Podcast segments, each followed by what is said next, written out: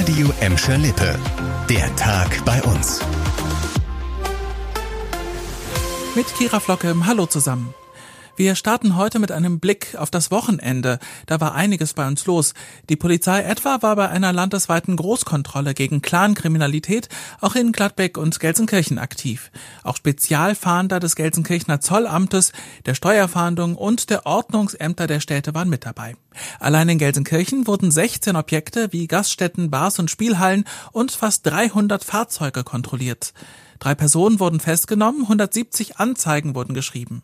In einem Kiosk in der Neustadt und in einer Tankstelle in Schalke wurden mehrere hundert Gramm möglicherweise illegale Cannabisprodukte gefunden und sichergestellt.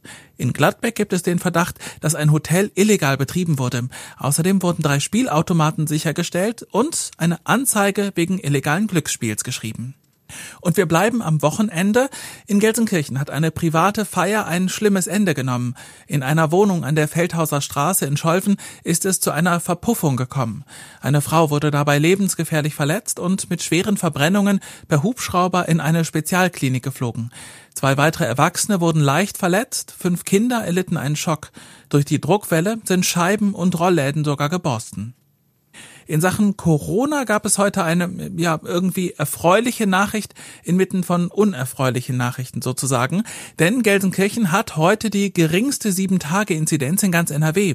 Laut Robert-Koch-Institut lag sie bei siebenhundertzwei Komma acht.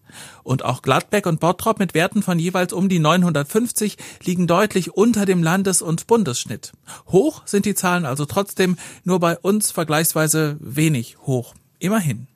Achtung, schwierige Überleitung jetzt. Hoch ist auch das Alter der Rolling Stones, denn die kommen am siebenundzwanzigsten Juli in die Veltins Arena nach Gelsenkirchen.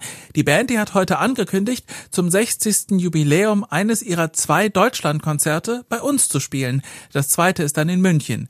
Die Karten für das Konzert der Rolling Stones in der Veltins Arena, die sind allerdings ziemlich teuer, ab zweihundert Euro. Und zum Schluss noch ein Blick in den Keller von Mike Büskens.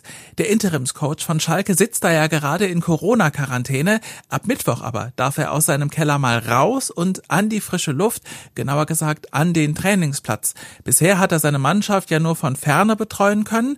Ab Mittwoch endlich dann auch persönlich. Und darauf freut er sich ungemein. Das hat er schon vor dem Ingolstadt-Spiel gesagt. Das, was mir fehlt, ist dieses Gespür, nah an den Jungs dran zu sein, weil äh, jeder, der mich kennt, weiß, dass ich ein, ein sehr empathischer und emotionaler Mensch bin, der, der eigentlich genau diese Sachen auch spüren möchte und, und das ist das, was ich, was ich vermisse. Und das, das war der Tag bei uns im Radio und als Podcast. Aktuelle Nachrichten aus Gladbeck, Bottrop und Gelsenkirchen findet ihr jederzeit auf radio emscher lippe punkt de und in unserer App.